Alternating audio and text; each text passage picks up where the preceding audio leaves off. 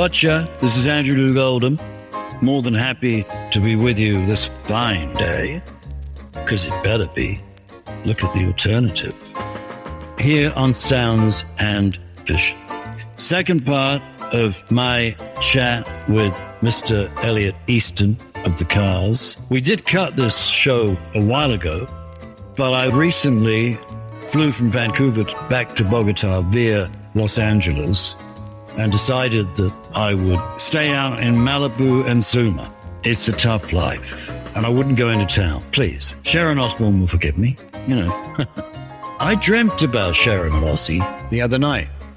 It was very interesting. It was almost as dull as Argo, although I do like that Affleck. Maybe when he stops playing alcoholics, we'll know that he's managed to beat most of the demons, which I hope that um, getting back together with J Lo because Latin woman don't put up with no shit, Ben. You should know that. That is who he's with. J Jayla, yeah, you got to run your house proper, lad. And I hope in the years, man, you know, I mean, there comes a day, Ben, when as you walk through all the airports of the world, even if they're private, the bottles in the bar stop calling your name. And that is a wonderful moment for a ongoing working alcoholic. Anyway, Elliot, I was out at Zuma and I wasn't going into LA, but fortunately, he's just a cut across the valley. What a traipse that is, dear. You know, over to that great 101 or whatever it is, where I've got memories of knowing that Johnny Carson used to drive on that road to go and do The Tonight Show. Because The Tonight Show, for all of you over 50, might be an important part of your heritage. You know, it's better than Chuck Connors in whatever he was in. Anyway, I got together with Elliot. We went to a deli, so everything's okay. Uh, we got wonderful service, we got wonderful food, and we got the wonderful each other. And now, let's have some more wonderfulness with part two of my convo with Mr. Elliot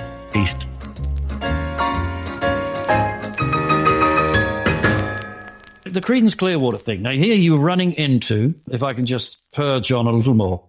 Yeah, sure. That's got to be like doing Shakespeare. It was a very cool thing. It's a funny thing with me. I feel like I'm almost like caught between two generations of rock music because most of my friends most of the people I've worked with through the years have always been older than me. And it's not because I've done a lot of homework or anything like that. I actually was there only young. I'll give you an example. At 14, I worked tirelessly for Gene McCarthy and Allard Lowenstein to end the war in Vietnam. I took a bus at 14 years old. How many kids would take a bus by themselves from Long Island to Washington, D.C. to go to the Poor People's March in 68 and stand there at Resurrection City with everybody? I was 14 years old. So, you know, I'm going to the Newport Folk Festival and, and having a jug band like Jim Kweskin when I was 12. It's, I relate more to your guys than my guys because they all think like it begins and ends with Clapton, Beck, and Page. And that's like not even a thing for me. And the Rolling Stones had a lot to do with this, what I call musical archaeology. And when I would read someone's influences, I'd immediately go and find those records of where someone else got it from. And so joining a band like Creedence was great for me because I knew that I, I liked the Screaming Jay Hawkins, Susie Q, just as well as I liked theirs. And I knew where they were coming from and so on and so on. I mean, I put a spell on you, not Susie Q, Dale. Right. Oh, Sue Hawkins, Screaming Jay and Dale. And, and yeah, there you go. But uh, to me, it was like a, an end game, not end game, but you know, I mean, after the first game, opportunity. I mean, very often with bands, uh, or on enough occasions, I've said to bands, "All right, listen, all very good. Why don't you go off and play Hall and Oates for a month?" I did that too. Did you? I, I did. I toured oh. with Hall and Oates for okay, a month. No, but you're doing it then. I'm saying to a band at the time of Hall and Oates and said, go and just play Hall and Oates. Just get under the skin of this for a while. Then it might help you find out who you could be. One of the greatest things about playing in, in Creedence was being backed by one of those rhythm sections like Duck Dunn and Al Jackson or Benny Benjamin and James Jamerson. it's the kind of rhythm section where you, as a guitarist, you could lean back and there's this pillow to, to hold you up and make you sound good. And in the Cars, which is one of the whiter bands that's ever come down the pipe, It did not have, it was eighth noting. It didn't make your backbone slip. It didn't have that slight delay on the downbeat like soulful guys do. And so when I was able to play with Creedence, I, I really felt that. And it, it, just, that's the kind of thing just makes anything you do sound better, like Bill and Charlie. One of those rhythm sections. And I thought Stu Cook and Doug Clifford were. Oh, incredible.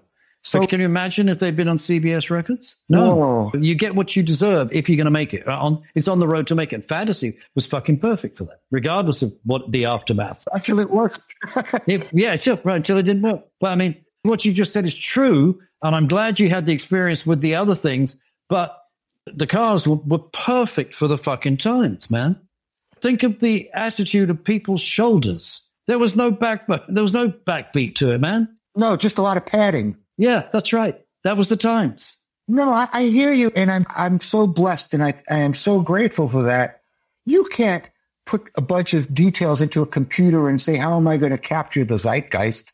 You can't. There's no way. Otherwise, we know every record would be a hit, every band would be a smash. So for it to happen is like a miracle from God. We know that, except for one in ten million. You know, it just doesn't happen. And and I'm proud of the music. I'm just saying that the Creedence thing had a little bit more R and B and that soul thing coming into it. It was a little bit more of a groove, shuffle, groove kind of vibe. You know, for guitar players, a lot of fun. But yeah, no, right. But then he was blessed that he looked like Don Haggerty's son with the. he comes out looking like born again Christian guy who's chopping wood for the afternoon, and it all works for America, man. You know, and the world because I mean that those records were the ultimate pop records. They were. They were all made between sixty eight and seventy one. Amazing. Their whole output was in such a short time, so compressed. Yeah. It's, if you look, it's unbelievable. I think like three albums in, in one year, 69. There's like Green River, Bayou Country, and Willie and the Poor Boys. One year. You know what I mean? One freaking year. Yeah. Oh, he worked hard.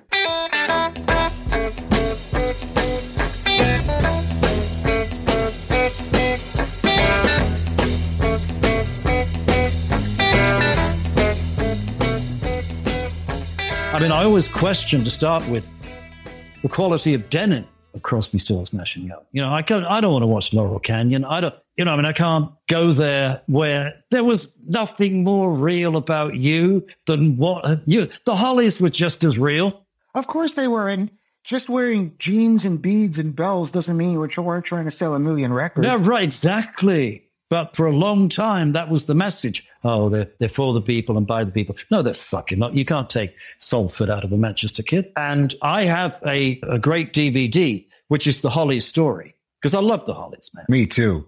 You know, Me I mean, too. there's even one that is often forgotten, but we tried to get Stephen to play it often when I was with his underground garage, but he really didn't like it. The 1978 record where Graham went back to help the lads out and they cut Stop in the Name of Love. Oh. It's lovely because they, they do, they do one vocal slide in it that is just fucking miraculous, right? I, I mean, they just make it their own by Yeah. this one Um, move that is, The Hollies are unbelievable band. yeah. Un- un- And Tony Hicks, man. I was going to say, as a guitarist and someone who's tried to make a career out of creating hooks and cool parts to make arrangements and make a song, make that transition from a, a demo cassette to a great record, and uh, which is two very different things, as you know. Yeah. And, and Tony Hicks to me is so underappreciated in that way. They, no one talks about him. To me, he's up there with George Harrison at least, and how? and then some. And then some. But the, because you had the power of the vocals Yeah. d- dominate, and you would miss his ability, his tastefulness, his choices, and also a lovely fucker, man. He was a great guy. Graham Gouldman, let's not forget the songs. Wow. It was it was great, but there was a thing. They had managers from hell. Yeah, I mean, it's funny. I, I'm such a student of that stuff, and I really don't know. I mean, I know Manchester, Twisted Wheel, blah, blah, blah, but I really don't know much about their management or, or that. Like, you know about the Apples and Jeffrey and Chandler and Mike Jeffries, but I don't know about the Hollies. They had agents, Harvey Lisberg and I've forgotten the other guy's name right now, Charles somebody or the other. Anyway, but they were sort of like a premier talent of Manchester. right. They owned Freddie and the Dreamers, Dave Berry, and all this stuff. So you probably would have got those Manchurian versions of same stories that Irving Azoff gave you. And that can deplete the act. So the act doesn't really, its voice is stifled because it's with an agent who's done this and done that and so on and so forth. The Hollies had a manager called Robin Britten. And when I saw Crosby, Stills and Nash here in Vancouver about 12, 13 years ago, I said to Graham, what happened to uh, Robin? He went, drank himself, you know. And also he came from that Brian Epstein school of management where if you were an inheritance and you're, you were the black sheep of a family and you had a briefcase and a paisley scarf, you became a manager. yeah, yeah, I know. Right? You know, Yeah. and they did Robert Wace with the Kinks, man. They didn't necessarily have any skills. They might Yeah. have had, might have had good intentions. And then also the record companies have always, you know, the luck of the draw. I mean, the Kinks on Pye Records didn't help. Explain this one to me, Andrew, okay? I can understand it with managers. Explain Dave Clark to me where Mike I love Smith Dave Clark. I love I- Dave Clark. I- I- fair enough, but how does Mike Smith, who was the other face of the band and pulled that train live, how does he end up a poor man? And that those guys were on salary to Dave. How did he know that at 20 years? How did he figure out to license his masters and put his band on? How the hell did he know that stuff? Street smart man. He was also born three days apart from you. I, I'm not talking about you. I'm just talking about ones that I've experienced through business. I don't care if Keith Richards is in the Rolling Stones. He's in Keith Richards. Allen Klein and Jerry Brandt, going back to Jerry Brandt, he said, Allen promised me that if I brought him Sam Cooke, we would be partners. Now, years later, I said, but Allen is never going to have a partner. Yeah, he could promise anything. Yeah, I, I went to Dave Clark about four or five years ago. He's amazing. He has these three mews houses put together behind Marble Arch. He moved, he sold Curzon Street, right? And I'm afraid because he's never done me good nor hurt me, I take him the way that he is. You know, I like it when, let's see, I'm 76 now, but he was, so when we, we've just turned 70, he's a little, and at five o'clock we're having tea and he says, you're like, like this, because it has an inference to it. He said, you, you wouldn't like a glass of wine? Like, he said, I've just discovered in the last year, few years that I like a glass of wine. I was like, yeah, okay. I believe him too. No, I know. Yeah. But okay.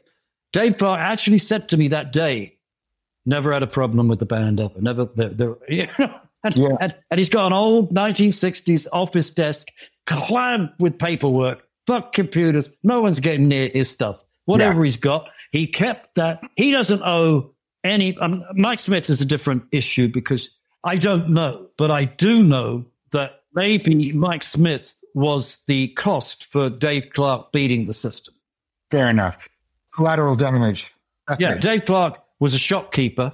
His mother didn't sell cosmetics like Mix or, you know, it's a middle class, lower class difference. And they shat all over him, man. He was a fucking joke, as well he should be. Because if my idea of hell is listening to his version of Marv Johnson's You've Got What It Takes, say no more, right, Dave? But anyway, you, you, you would love this place. He's got three mews houses, which he's put together behind Marble Arch. And in London, he's got them all heated and the pavements outside heated so that he can have tropical plants in the middle of fucking February. And I'm going, I don't fucking believe this bachelor boy. And hey, he I, did you ever you know, that, that musical he did time? Did you ever hear that? I, I've heard of it. I, I never saw it. Where he got Laurence Olivier in it every night by having him on a hologram. Do you know what his house, the house sounds like? Do you know that scene in Help where they walk into four doors on the street and the old ladies are standing and saying, we should say hi, we should wave, and they expect it, don't they? And they walk in four doors and it's all one big apartment. That's right. Yeah. But he can walk around his house barefoot in February. The palm trees are all growing and things like that. And you go, so smart, tacky. But anyway, the thing I went to see him about was, Kid's so smart, unbelievable present. Hard to do. and he it. didn't even have a manager. All he did was hire the press agent we all had called Leslie Perrin. How the hell does he know? He figure that?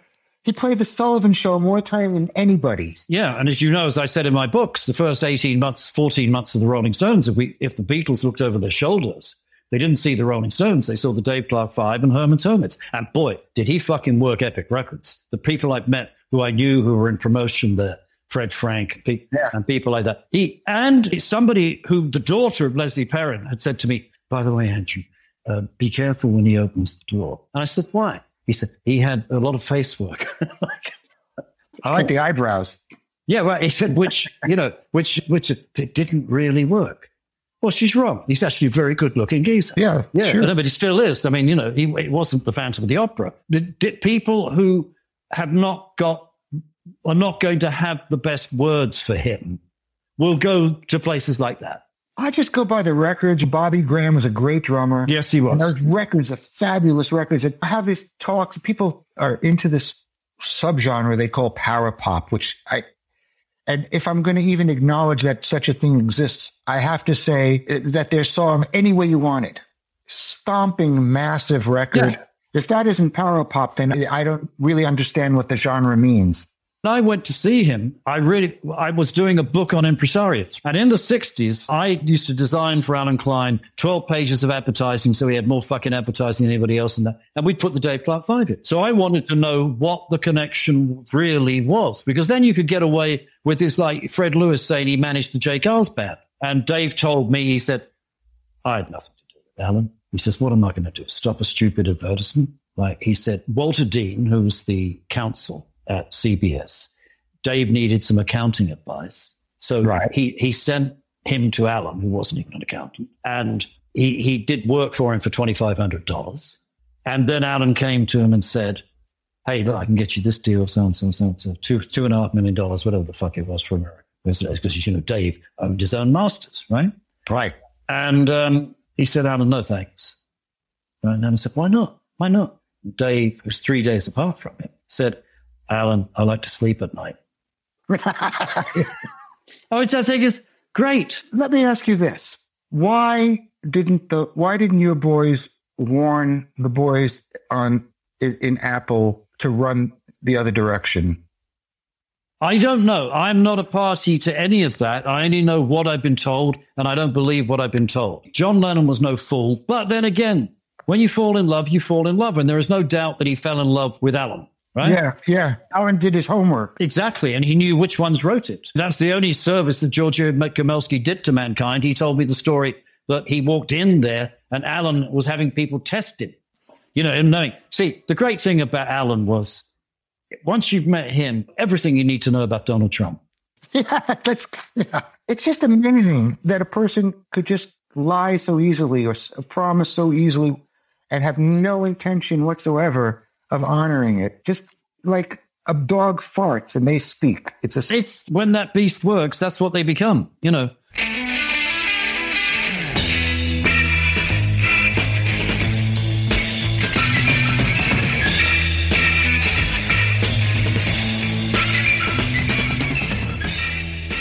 Now, when you went to Mutt Lange, it was it the beginning of the end? Because after that, you go door to door. Yeah, yeah, we made that last record. Well, I'll tell you what happened. We did the first four with Roy Baker, and Yeah. it was great. And uh, I would have continued. Someone in the band thought that it might be interesting after having done all of our records with one person to try someone different. And we met with different producers and uh, ended up going with Mutt. So we went back to England and we did it at the old Morgan Studios in uh, Willesden, which is now was called Battery, and the uh, Zomba South Africans owned it. Right. And so we made that record. Took the better part of a year to make the record, which you know, You drove from the middle of town to fucking Morgan Battery every day. from a house on Fulham Road, Lionel Bart's old house, still had the one-way mirrors, still had the minstrel gallery, still had the sunbeds and a cabana in the middle of London and a pool. Dave Clark eats your heart out. Right. I'm No. telling you what, Mom. They rolled out the red carpet for this band. I don't know what it was, but they really. No, you even- fucking doors open. but from the beginning, I mean, they put us in. I told you about what they did before we'd even made the first record. yeah. I can't say it was as much fun as making something else because it was painstaking. And I'll tell you what it was because he had a, his goal, which is such a hard thing to achieve and is so contradictory, oxymoronic. He wanted something to sound spontaneous, but perfect. Oh God. Okay. He wanted it to sound perfect, but just like he just grabbed the guitar off the stand and played it in one go. So that's a hard thing to achieve. It's almost like an acting job. Yeah, I mean, it sounds to me a little bit more like Roy Thomas Baker knew what he wanted. Mark, or whatever his name is, Lange, knew what it was when he finally heard it. That's a, I think that's a very good way of putting it. Because Roy knew what he wanted. He wanted us. Yeah.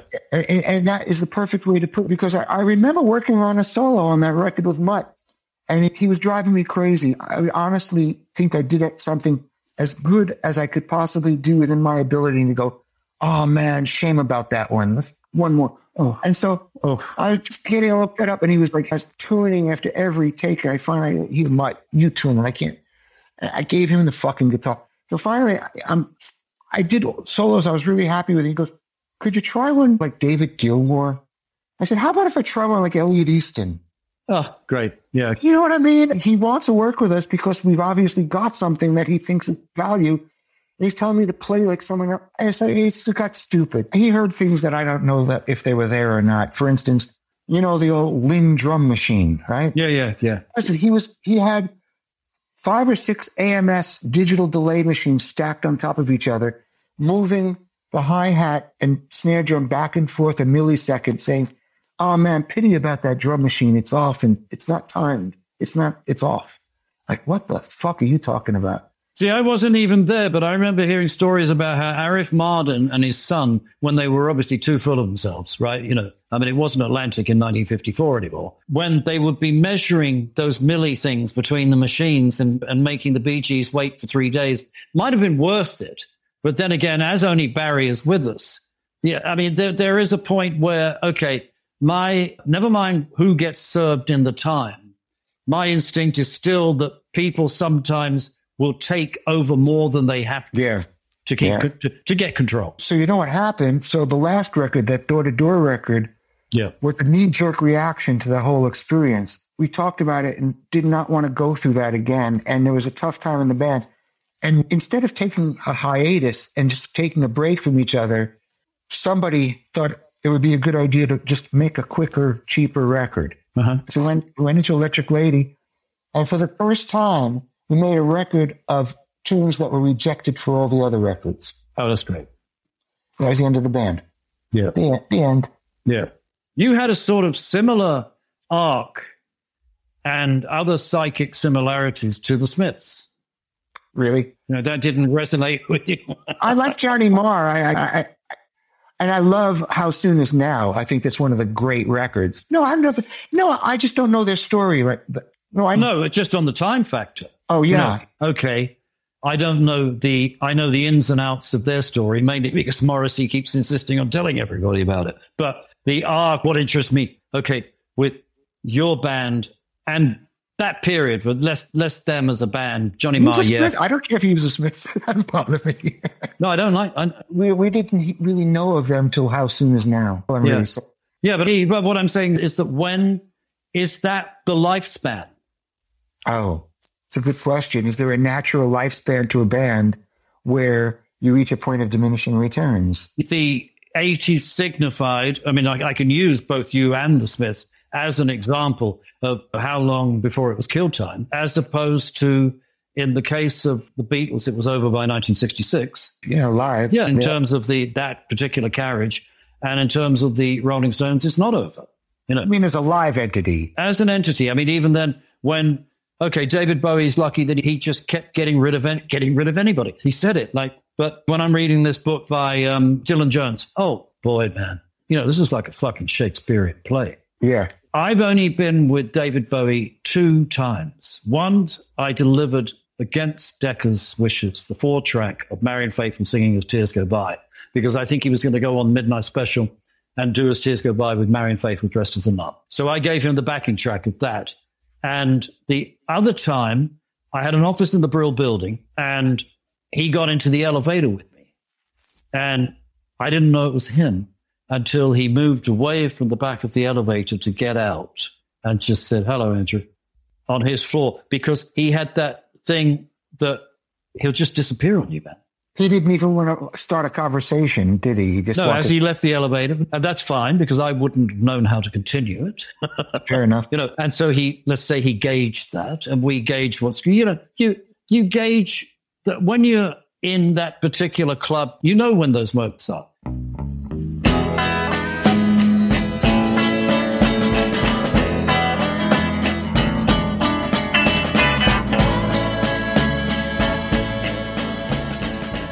Ask you because it, it did. It just occurred to me.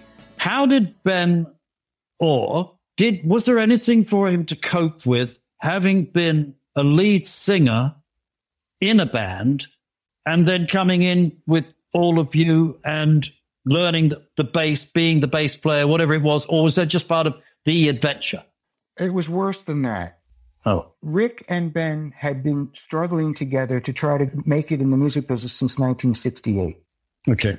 They put out a record on ABC Dunhill, I think, called Milkwood. Uh, it was, it was a, like an acoustic feel called Milkwood, and it didn't make it. They'd been struggling for a long time. Now, those guys, Rick was nine years older than me, and the Cars was going to be a couple of guys in the band's last attempt. If the Cars didn't happen, a few guys in this band were going to walk away and find something else to do. So anyway, so they've been together since 68. We finally get signed in 77 after all this. I won't go through the, this incredible convoluted history of them together, but they, they'd starved together and lived in each other's pockets for 10 years before we got signed. And when Elliot Roberts, this brings things full circle, when Elliot Roberts man came in to manage the band, I quickly picked up on the fact that, again, Keyman, his focus was singer songwriters. He even told us a story of how he engineered Neil Young quitting Buffalo Springfield to get him out of that band and as a solo artist. And so what happened with the Cars is that he started grooming Rick as a solo artist. And what started to happen was all the interview requests and things like that were coming in were for Rick. And they'd been partners for over 10 years. Now, I didn't care because I know what a game the music business is. And I knew that if any one member of the band became famous, it would pull the whole band up. And so I was happy to see anybody get interviews. But Ben was like really mortally hurt by the whole thing and started isolating. And it got to the point where we were flying to gigs and he got his own bus and we only saw him backstage before the show. So I know you didn't mean to open a can of worms, but it's bigger than you think. It was No, that- it's not a question of that. It's a question of, it's obvious. Only an idiot or a, a blessed idiot or Boston for dummies or whatever you want to call it can float through that kind of mishigas without, you know, if you know their history, you can see even how much more painful that would have been. We also know now, as we reach the autumn of our years, so to speak, that it can make you sick. Yeah. That there is a cost that when you're invincible, that you don't, you always got the phone booths to get in and meet Christopher Reeves dealer Yeah, and then yeah. come out. There is a cost. I mean, what you described to me when you said about the separate van reminds me of Brian Jones. Uh, first thing I wanted to do, not that I followed that much, but I wanted to know what sign he was, right? You know, because I like to check the list of if, is everybody behaving. That Ty Cobb was born the same day as you. December 18th? Yeah. Did not know that. Well, now you do. Okay. Right. Wow. Some interesting company. You certainly are, dear. Allen Klein, you know, and Klein too. oh, yes, Allen Klein. And I know Bobby Keys, same day, same year. Yeah, there is the un- there there is the underbelly, and he's a member of that part of it. And no, but the surprising one, when you think about it, no, it's not. It's just because of the chassis that God gave him. Is Brad Pitt, Oh, wow. okay? But he's a relentless worker.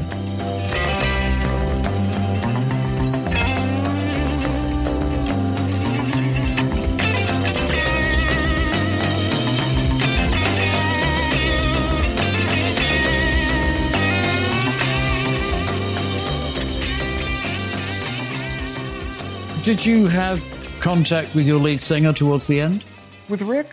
Yeah, I, I did. Some nice healing happened at the Hall of Fame and the week leading up to it, where we rehearsed and spent time with each other all week. Uh-huh. And I'm happy to say that when he passed, uh, I wasn't left with that feeling of I, th- there was a bunch of stuff I wish I could have said, or there were some things I would have liked to get off my chest, or anything like that. I really, really happy to say that because I carried a lot of stuff around with me for a long time, and really put a lot of that to rest, getting together and doing that week, and it was very healing. Good, good. Because, you know, that opportunity does not come around too, too often. No, it doesn't. And and when we met, I was probably in the thick of my misery because it was when the band was at its highest. Yeah, exactly. But you see, going back to that moment, then when I did meet, you know how we, we keep moving Polaroids in our life of what turn out to be me moments that we're going to learn something from.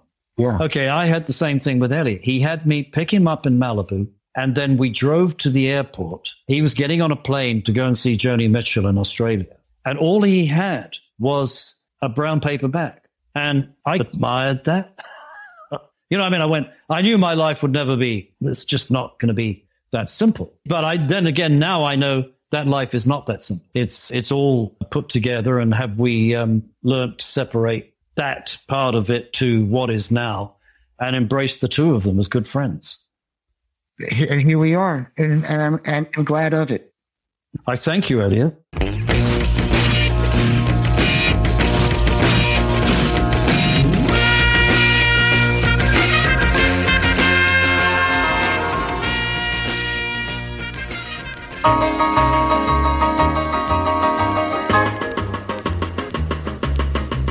Thank you mucho for listening to this week's episode, second part with Mr. Elliot Easton here on Sounds and Vision.